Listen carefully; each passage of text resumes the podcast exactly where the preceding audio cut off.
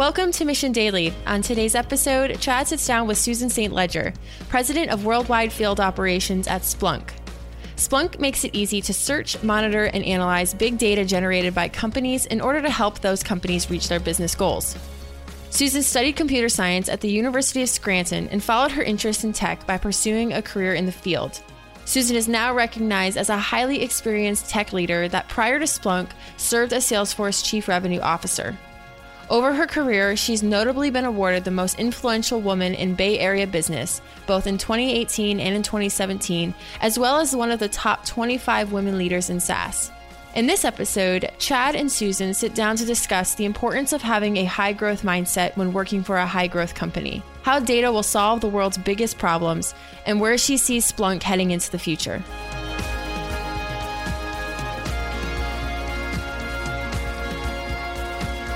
Susan, thanks for joining us. Thank you, Chad. So I caught you on a busy day, like many others here at Splunk. Uh, what are you up to today? Pretty busy day. We're starting actually planning for next fiscal year. So I spent this morning, early this morning, with uh, my European team. More time later on this afternoon uh, with my Americas team. It's a very long process, but it literally by the end of Q two, you start planning for the next fiscal year. So this week, being in town, I have to take advantage of that as I hit the road come Sunday for a trip to Europe. So as president of Worldwide Field Operations, that's a lot on your plate. There are many different markets. Where are you focused right now and where are you trying to prioritize your efforts? We're in the process at Splunk of going through a lot of transformation and doing it, you know, while we're at high growth. And so there are many different priorities, but the net of it is we're on our way to becoming a, you know, full renewable company. So that, that big shift from a perpetual software company to term and cloud company takes up a lot of time, and that's the big focus, is driving transformation. So I've read some information recently that talks about the percentage of renewables increasing. That's really exciting, I'm sure, for you. Could you maybe expand on that more and explain to people what that is and why that's a signal for positive things in the future? Absolutely. So as we know, the whole software industry has shifted to a renewable model, and software companies that start today start with that model.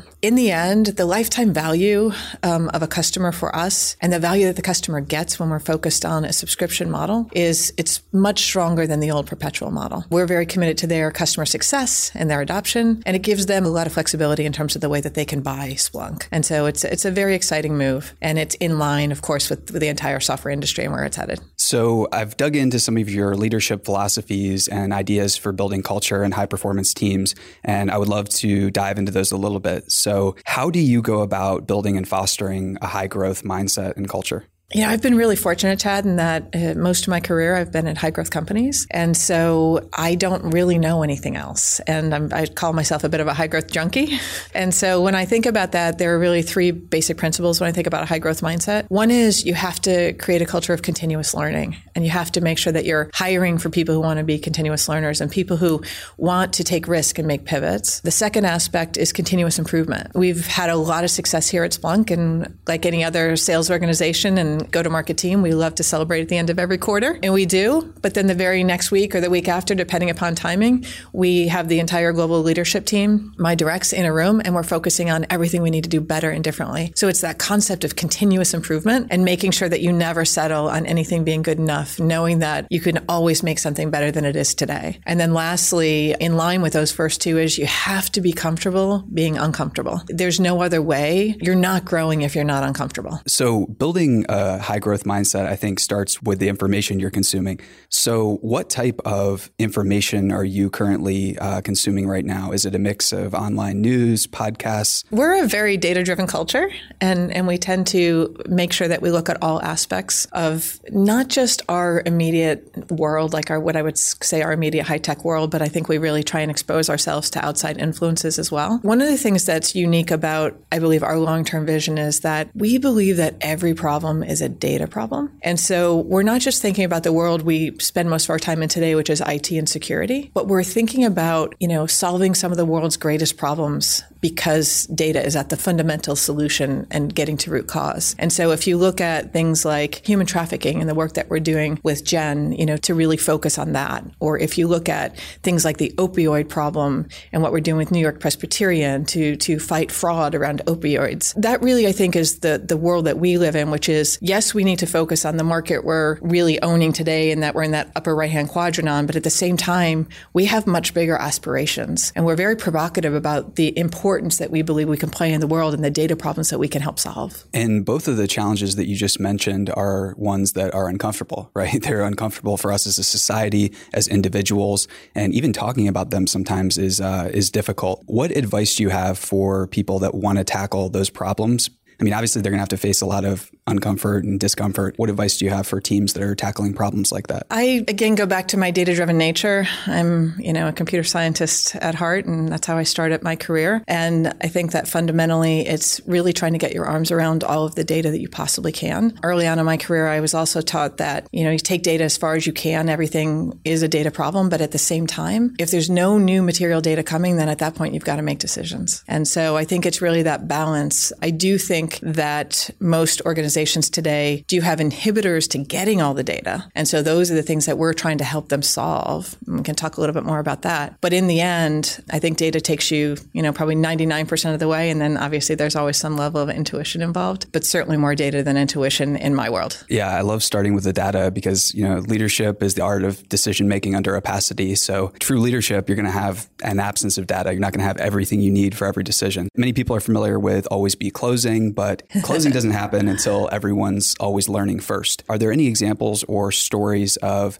how your team is always learning? You know, first of all, again, we play in so many different markets, so I T and security, but, you know, we're always focused on what's the next market, what's the next use case that we want to go after, what's the next big problem that we want to solve. And so we, for instance, right now, one of the big focuses that we have is we've started to incubate a verticals focus, right? And so how do you take what we know in the world that we have today with I T and security and take that out to the business side of the equation? And so combination of both my go-to-market team as well as our product team, we're starting now to make sure that we unleash the power of Splunk to act on data outside of just I T and security to solve business problems. And so one example of that would be Splunk Business Flow. What we're doing is we're actually helping business process people understand where the gaps are by looking at their actual data flows, just ingesting it into Splunk and showing them graphically what that looks like. One of the big plays that my team is learning is, okay, how do you bridge from I T and security to learn different aspects of the business? And there are really two things that we're focused on, which are what are the big problems within each of those industries that people are trying to solve?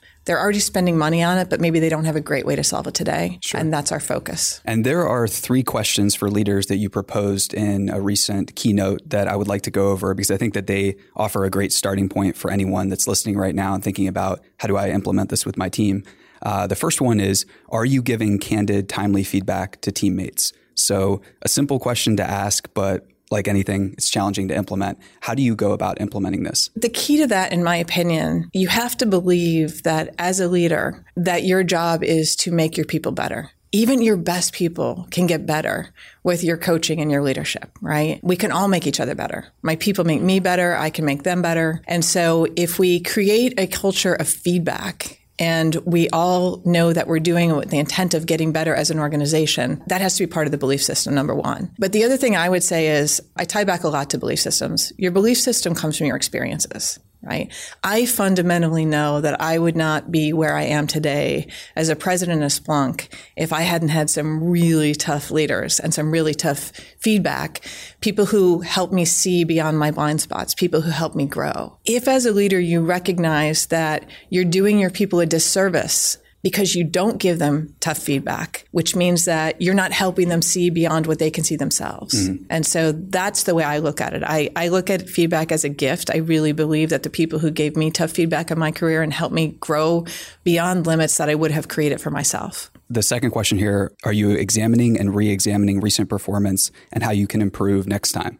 Again, simple to ask, but how do you go about implementing this? Again, you celebrate every quarter, right? And we all know that when you're in a software com- public software company, every ninety days, the street's going to judge you. And so you want to celebrate those wins, and that's great. But at the same time, if all you do is focus on, you know, the positive and the good things that you're doing, and you don't think about what could be better, what could we have done differently? The key I like to focus on here is hindsight's twenty twenty. Why wouldn't we use it? Hindsight is twenty twenty. It's absolutely something we should always look at. That's the way that we focus on it as a team. And we use that key, hindsight's twenty twenty. We just celebrated this. That's great. Now let's get in the room and talk about all the things that we know we can do better and that we have to do better if we want to reach the big provocative statement of being part of every data-driven decision in the world. I love it. And the third question here, are you pushing your teams out of their comfort zones? So we've talked about getting outside your comfort zones a little bit. Are there any examples of objections that you get when you try to foster this type of mindset and culture in your team? It gets back to being comfortable being uncomfortable, right? And so one of the things that you have to make sure that you do is allow people to fail, right? Make mistakes and then learn from those mistakes, because you can't tell people to be comfortable being uncomfortable and then be punitive for every little mistake. You have to create that environment where you're all in it together, that if the mistake you made was based upon, you know, some some great logic and some great data, and it was a it seemed like a good decision at the time, that's great. And and so it really, you have to create that safe environment, and that a lot of this whole concept of growth mindset has to be around a trusted environment. Then the other big thing I would say is whenever you're trying to lead people through a high growth and through uncomfortable things, you have to take a lot of time to explain the why. Right? So it can't be because I said so. It has to be, here's what we're going to attempt to do, but here's the why, right? right? Here's here's why I'm asking you to do what I'm asking you to do. I think focusing on that and making sure that you genuinely get people to buy in and come along with you because you've explained the why. I think that leadership that leans in on because I said so, this is what we're doing. Even if people follow, they can't give it their all because they don't fundamentally understand the why or right. believe in the why. When you talk about careers and charting your career, Uh, I think you have some really interesting ideas here. Let's start with the beginning of your career, which was at Sun Microsystems. How did you land that opportunity, and what was that like at the time? Because I'm a big fan. I have a copy of Bill Joy's essay, his famous essay called "Does the Future Need Us?" or "Why the Future Doesn't Need Us," something along those lines, on my desk. So I'd be curious to know, how did you get involved with Sun Microsystems, and uh, how did you get started in your career? I actually had one stop before Sun, and that was the National Security Agency. Oh, so I cool. went to, when I went to college, I majored in computer science. I will be the first to say it was a lucky guess. I never could have imba- imagined this world. You know, that was a long time ago, and I never could have imagined this world of Silicon Valley and all of the opportunity that exists here. So it was a lucky guess, and it was because I loved math and science. And so I ended up majoring in computer science, and from there got recruited to be a a hardcore computer scientist at the National Security Agency. And I spent about six and a half years there. And the entire time I was working on Sun Microsystems hardware and software. So I became pretty adept at Sun O S internals and then the software side of it. And then I got recruited to Sun to be a pre-sales uh, systems engineer. I'm curious, when did the idea that you should choose a career with a massive market opportunity, when did that first start to dawn on you? It was definitely after I got to Sun, and a lot of really positive lessons learned. And then also, of course, you know, in the end, you also saw disruption that ended up ending places like Sun and many other high-tech companies. So a lot of lessons learned there, mostly positive, and then some things about, you know, what, what you want to do differently moving forward. But I think when I got to Salesforce, it just took the whole concept of market opportunity to another level. And I really understood, uh, you know, all of the aspects of the different T A Ms, because we had so many different market opportunities we were chasing there. We started with Sales Cloud, went to Service Cloud, had Platform, Marketing Cloud. And you started to really understand that companies that were really going to get to these incredible growth targets had to have, you know, multi-product. They had to have multi uh, market opportunities to go after.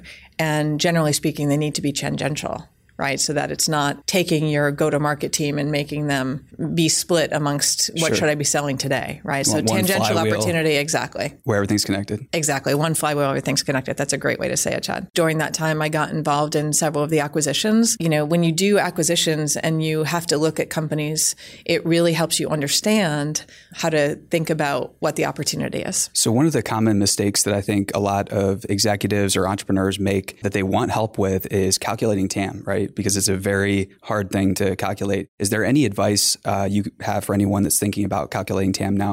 You know, the immediate T A M is usually the easy thing to calculate, right? So if you know this is what the product does today and this is the market we're going after, generally speaking, that's pretty straightforward. And, you know, the Gartners of the world and the I D Cs of the world, and they all calculate that, right? Sure. And you can buy that data. Where the greatest leaders succeed is being able to see around that corner as to what the next market is and the next market. And I can tell you that, you know, when I originally got to Salesforce, Marc Benioff already knew that he was going after the platform market. He mm. was starting with Sales Cloud, but I didn't have C R M experience. I had much more platform experience. And so it was really much more about the platform. And he could see around that corner as to what he could do by building out that platform and how many other markets he could get into. So I, th- I think that's really important too, is to kind of see where your T A M's at now, but then try to imagine where it's going. You have to think about the pivots that you can make. And right. again, the tangential markets that you could get to. So let's talk about pivots for a moment. So how do you think about pivoting in your career? And what's an example where you made a pivot that felt very uncomfortable?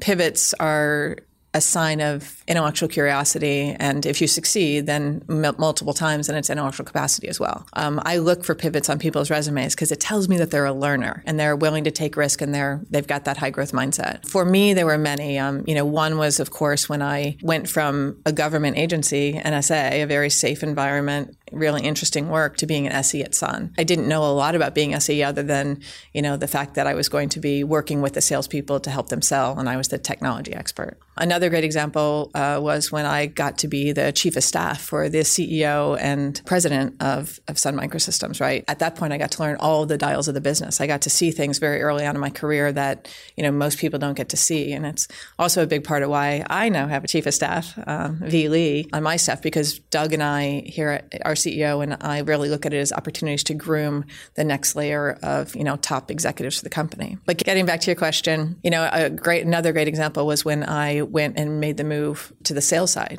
right? So moving from a technologist background and being an S E, eventually moving over to the sales side, that's that's a big pivot as well. And then at one point, I actually ran customer success, which is global services, all the services side of the equation at Salesforce. And so my general takeaway when I think about pivots, I think too many people try and plan their exact path as a ladder. And I always say my career growth was a jungle gym. And I just had two things that I thought about each time I made a move, which is, can I really articulate why I'm making the move? What is it I'm going to be adding to my resume? What experience am I going to be adding to my resume that will make me more valuable over time? And then am I, do I think I would enjoy it? Those are, those are really the big things.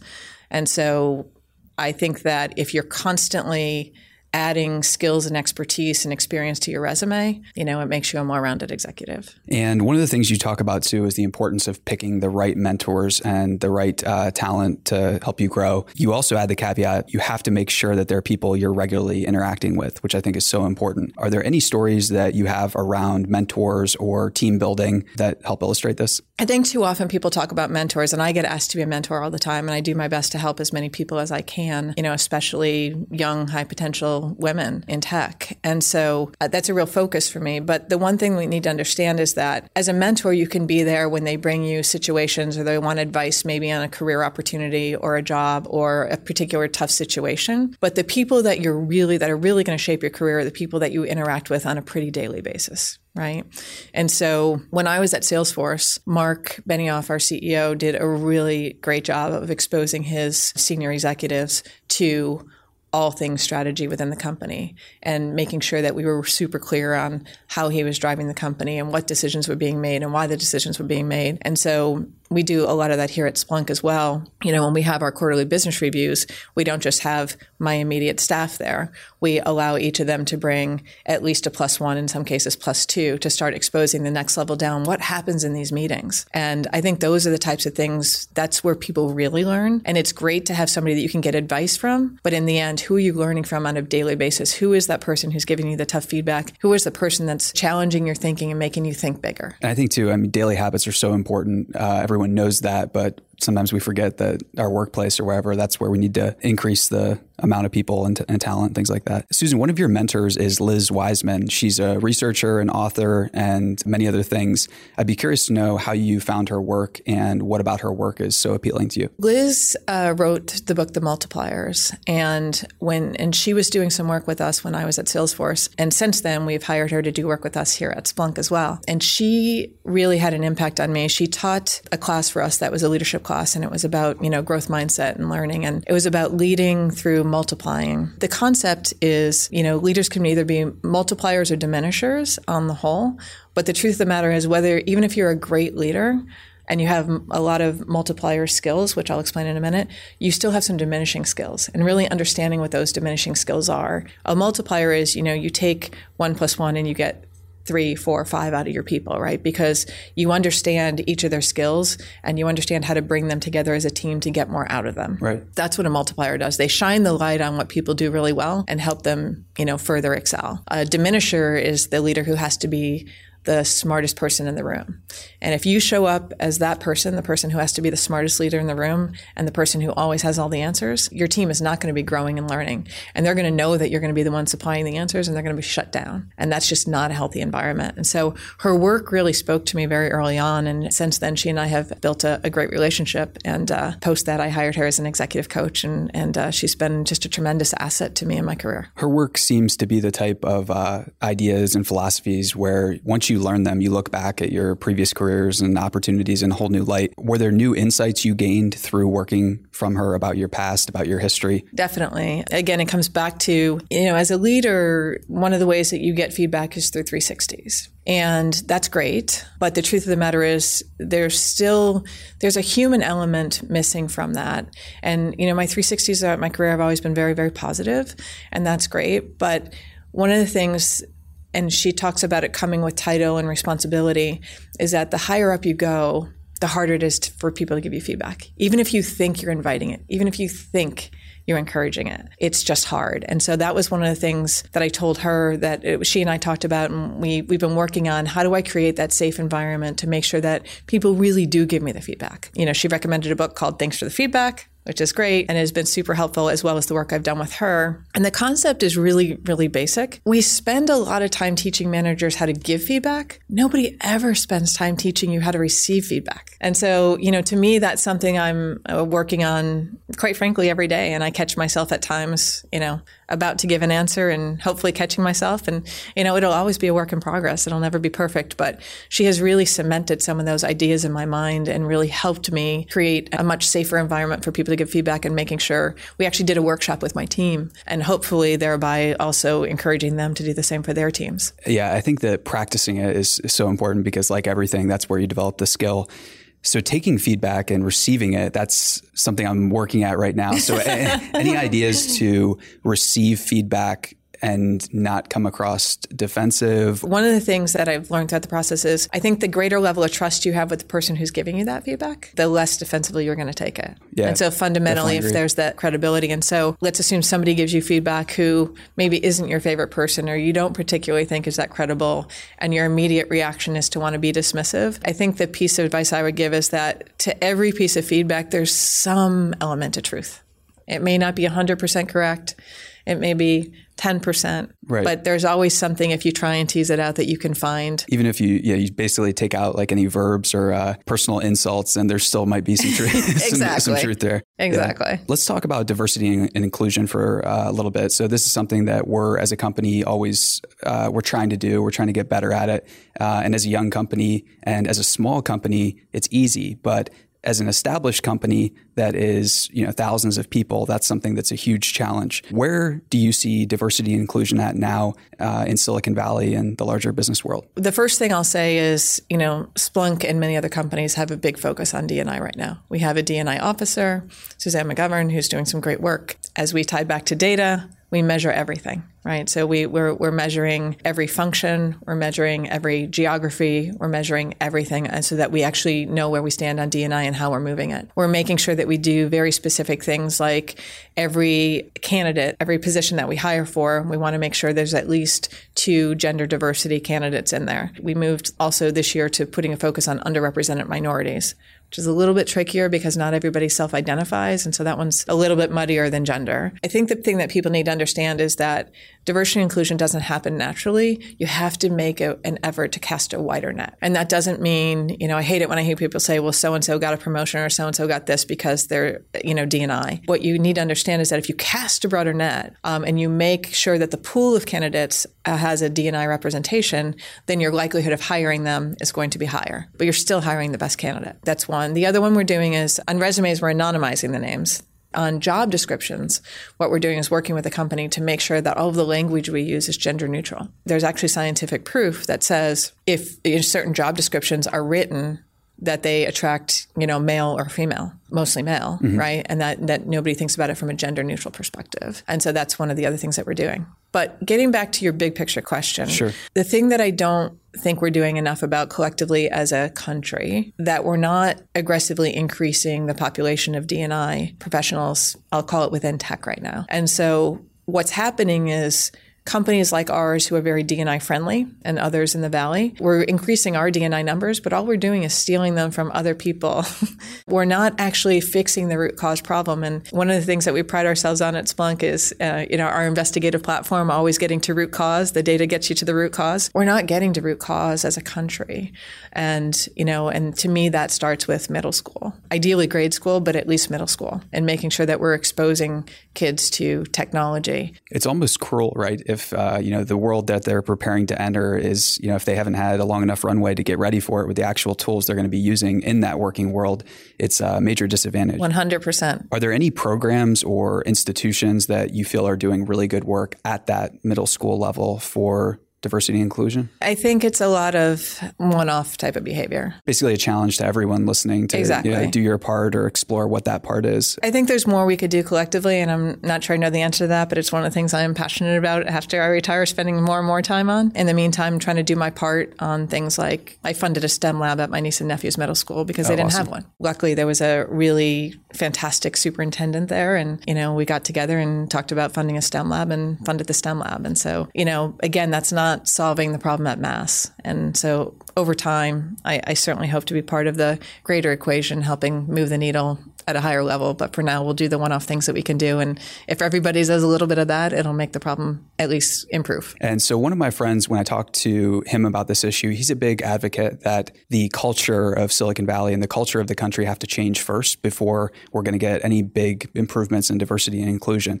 And one of the ways that he advocates doing this is by helping more females uh, become executives or start companies, because these individuals are the ones that influence things on a bit broader of a scale. Are there any recent developments or young female founders or executives that you see out there that are doing great work? You know, I think there are a lot of uh, female founders out there that are doing good work. You know, you see, especially in the, the coding space. I do think you see many more female founders today than you did. And I think that is just the world is, you know, their oyster. And I guess I would say that the culture has already started to shift. I think that people recognize, you know, there's there's actual, getting back to data, there's data that proves that if you have a greater D and I population, that it actually drives results, right? It's top line results, it's bottom line results. And there's a ton of studies out there that show that. And so I think that people recognize now that it's not just nice to have or, oh, we should focus on D and I, but that D and I actually ties directly to performance.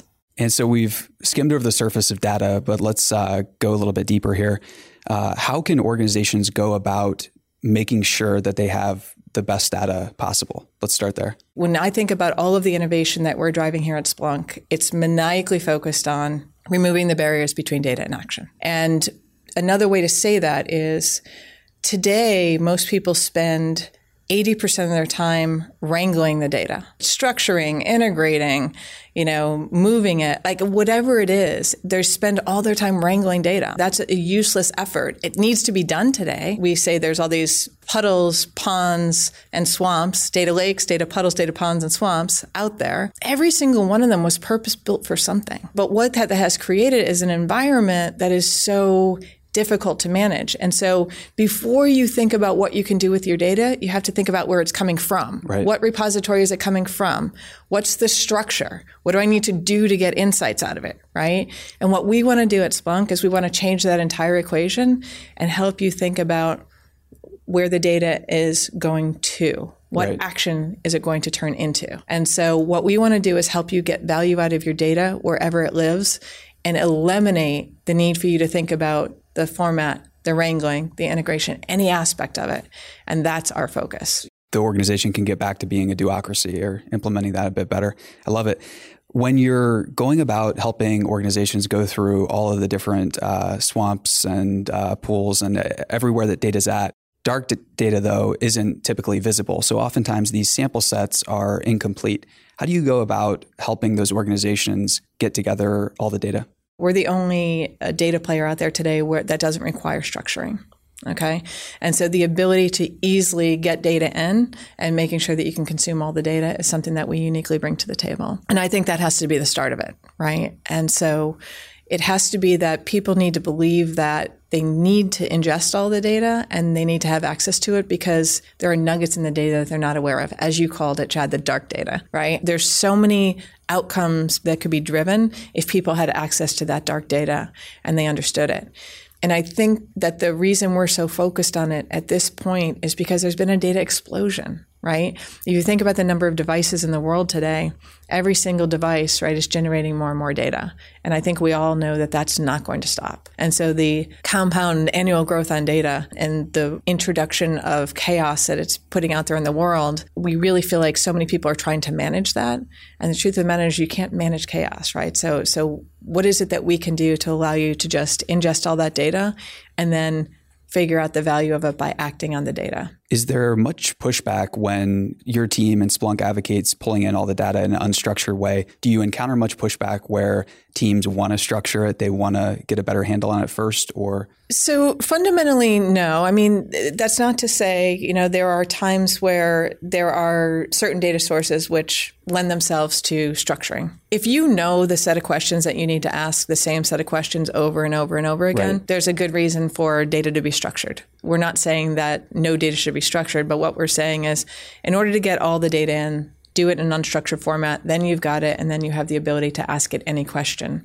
Um, questions that you don't know you were going to need to ask. And that's the difference between, you know, having it in an unstructured format, because anytime you structure data, you're by definition eliminating data. And are there any examples or stories of finding dark data in a client's company and uh, a prospect's company? What's that usually look like? And are there any favorite examples you have? You know, sure. I'll, I'll get back to even, you know, New York Presbyterian when they came to us, and they were just an incredible partner when they came to us. They basically said they absolutely knew that there were ways to go about attacking this, you know, opioid problem or some of the privacy things that they were trying to solve, but that they didn't have the right ability to go after that data. And so literally we sat down with them, and they understood Splunk really well, and they had put some great thought behind the product requirements document. And then we teamed with them and we went and built it. And it was really interesting because it started with privacy on medical records. And then it eventually was like, oh, we start seeing the patterns. We can see this opioid, you know, challenge, and we can use the same platform, the same Splunk platform to go after that. And so um, that's a great example. I, I don't think people ever would think Splunk when you're like going, how do you attack part of the opioid crisis? And do you see that pattern replaying itself where the organization gets started in one area, but there's a cascading effect of where, oh, wait, this approach applies everywhere? Absolutely. Yeah. It's, in fact, so many times our customers, they come to us with the next use case. We have a number of airports, Gatwick being one of them, that they Splunk everything, including like whether or not people wash their hands in the restrooms, right? But they Splunk baggage claim. They Splunk the um, security lines so that they know when they need to open up additional lines. They actually correlate data between their secure, their current security line and the traffic and the weather to see if they think they're going to have an on rush of people coming, and do they need to open up, you know, they, their commitment is to get everybody through in five minutes. Again, these are use cases that, you know, we have these brilliant customers who really start to understand Splunk and then just come out with these amazing ideas of how to use it. And then we partner with them, of course, to try and figure out the next use case and the next use. Right. When I first got to Splunk, those were some of the craziest stories I, I heard. And, you know, they're just, it's great because it really is limitless. As a business executive, how can you help encourage or inspire your team to make the intuitive decisions, right? Because I'm sure there's a tendency here or at other places that are data-driven to rely on data for decision-making. How do you know when is the right time to apply the intuition and forget the data? Yeah, so I think you have to ask yourself, is there any material data missing? Like, is there data that you know exists that it would help you make the decision better? Mm-hmm. And if the answer is no, then make the decision, because sure, it's better to fail fast than spend, you know, months upon end not making a decision.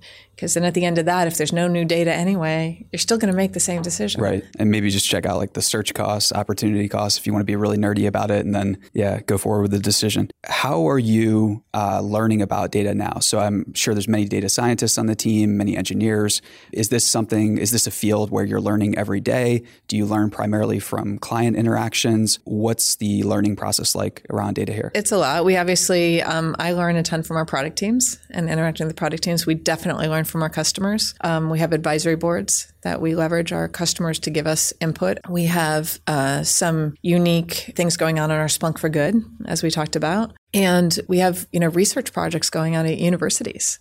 Um, and we're doing more and more of that as well, where we hope to learn a lot more about different use cases. The other thing I would say is that data scientists are a key part. We are injecting data scientists throughout all of our business so that we can practice what we preach and be more and more data driven. And so I think that the data scientists are going to really help every function, right? So you just hired a data scientist in my marketing organization. We're in the process of doing that throughout all of Splunk. We have obviously a lot of them in product. We have a lot of them in our security research group, but more and more of that in the day-to-day business, I think, is going to be key. Obviously, everyone discovers Splunk in a different way, but what are some common customer journeys that you could share? There are some common threads, which I will walk you through, but there's no two companies that look identical, and a lot of that has to do with their environment. But generally speaking, customers either start with I T use cases or security use cases, and then branch to the other. So very often there's a lot of money being spent in the market on security. So very often companies will start with security. But what they recognize and what we, of course, help them recognize is through a process we call prescriptive value pathing, is that the same data that they're capturing for their security landscape is data that is full of insights for how their I T environment is performing, where their customers may be, you know, having a bad experience on their website. All of the data, um, we call it, you know, same data, many lenses. So the same data that you're capturing, because it's all machine data, and you need a breadth of machine data to, of course, secure your landscape. It's coming from your web servers. It's coming from your e-commerce servers. It's coming from, and that data, even if you're capturing it for security, it's still dark data if you're not using it for your marketing team and you're not using it for your sales team. Right? And so that's why we believe that the possibilities of how people can unleash data, even if they're using it today, there's many more uses of that same data that they don't understand today. And we focus on something called prescriptive value pathing to try and lead our customers on those journeys. And do you see a future where sales and marketing are going to become aligned based on data solutions like this? Absolutely. I think that the big shift you've seen in marketing over the course of the last couple of years is definitely marketing has become more digital. And then because it's more digital, now it can be more data driven, right? So um, when I first got to Splunk, there was no marketing operations team. And I'm very used to a data driven marketing organization. And, and now we have a great marketing operations team. And our lens on marketing is equally as data driven as it is on sales. Let's take a step back and do a bit of a lightning round to uh, end the interview. So this is where we just run through and get some, they can be as short or as long as you want, uh, some answers to questions like, what are you reading? What are you listening to? What are you thinking about? So let's start with books. Uh, what have you been reading lately? The book I mentioned, Thanks for the Feedback. Sure. It's the work one that I recently read. And Blitzscaling is the one that I just started. Very cool. How is it so far? Uh, it's good. I'm like literally ten pages in, I think. Nice. Started reading it last night. And uh, are you reading fiction at all? Or did you read fiction uh, when you were younger? Absolutely. Anything come to mind that's uh, any it would be too embarrassing. It would be way too embarrassing. I was going to make a deal where I shared the most embarrassing book on my bookshelf if you shared one of yours. You go first. Let me think about the most embarrassing one. Uh, do you want a fiction or nonfiction one? Fiction. It's the complete guide to the Harry Potter movie, how it was created and everything like that, and full color illustrations, all that. So that's not embarrassing. That's pretty cool. Mine's way more embarrassing. Mine would be like many versions of Danielle Steele books. Oh, that's that's okay. So I'm I'm from the same town as uh, Nora Roberts. I'm very familiar with, or I, I guess maybe is, is she along the same? Yeah, yeah okay. I think she's definitely along the same. And it's been years, but I do still have all the books for some reason. I mean, beach reading, that's uh, it doesn't get much better for the beach. Beach reading's pretty good. What about listening? Are you listening to Spotify? Are you listening to Apple Music? What's your favorite go-to? Definitely Apple Music. And then I have a Tesla, so they're streaming. One of the things I find is I have to challenge myself to continue to discover new music because you get in this streaming where they're just serving up all your favorites. Right. And so now I feel like I'm using Apple to do a lot of my discover, and then in my Tesla, it kind of serves up everything I already know. So when it comes to recharging, are you going to the gym? Are you going to CrossFit? Are you going on hikes? How do you like to recharge and stay healthy? Yeah. So my favorite thing to do is to run, but I had to give that up a couple of years ago. And so I shifted from running to kickboxing. Okay, cool. And so kickboxing is, is kind of my go-to at this point. Nice. I'll uh, yeah, have to check that out. Um, we used to do combatives in the military, but it wasn't. Um, well, that sounds way more serious than my than my kickboxing. It wasn't. It wasn't serious. It was just uh, yeah, a bunch of guys uh, messing around. What about T V series? Are you watching any movies? Do you like to binge on a T V series occasionally? And uh, if so, which which ones? Yeah, so I would say right now the one that I I'm so far behind, Billions. Okay. I'm I'm, yeah. I'm in the midst of Billions right now. I'm only in season two, but it's really cool. Yeah, it's one of those shows that is uh, I think needed. I think we need more conversations about what's going on in finance and the S E C and everything. So much needed. What did I not ask you that you want to talk about, or that you wish you were asked more? I often get asked about advice to leaders, and you hit on the talent aspect. But I will tell you that if you can only get one thing right, it's talent. If you know what great talent looks like and you're always thriving to hire the best talent and you keep a really high bar and then, of course, focus on the continuous improvement and making the talent even better. I've been really fortunate throughout my many years in the Valley to see what great looks like at many different levels. And if you learn how to hire talent and you hire people that are better than you and people that could be your boss someday, um, you will thrive. And I think that that is a really scary idea for a lot of young managers. But the best thing you can do to succeed is hire great people that can be better than you or are better than you. Wise words. That's a great place to end it. Susan, thanks for joining us. Thanks for being generous with your time. This has been a blast. Any closing words or thoughts? No, just everyone? Thank you, Chad. I really, really enjoyed it. Awesome. Ton of fun. Likewise. Thank you. Mission Daily and all of our podcasts are created with love by our team at mission dot org. We own and operate a network of podcasts and a brand and story studio designed to accelerate learning. Our clients include companies like Salesforce, they're a customer times five, Twilio, and Katera, who work with us because we produce results. To learn more and get our case studies, check out mission.org slash studios. If you're tired of media and news that promotes fear, uncertainty, and doubt, and if you want an antidote to all that chaos, you're at the right place. Subscribe here and to our daily newsletter at mission dot org. Each morning, you'll get a newsletter that will help you start your morning and your day off right.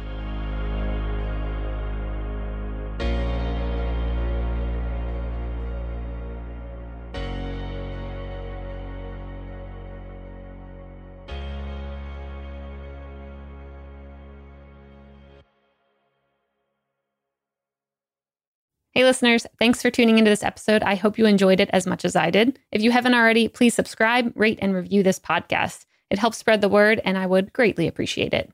See you next time.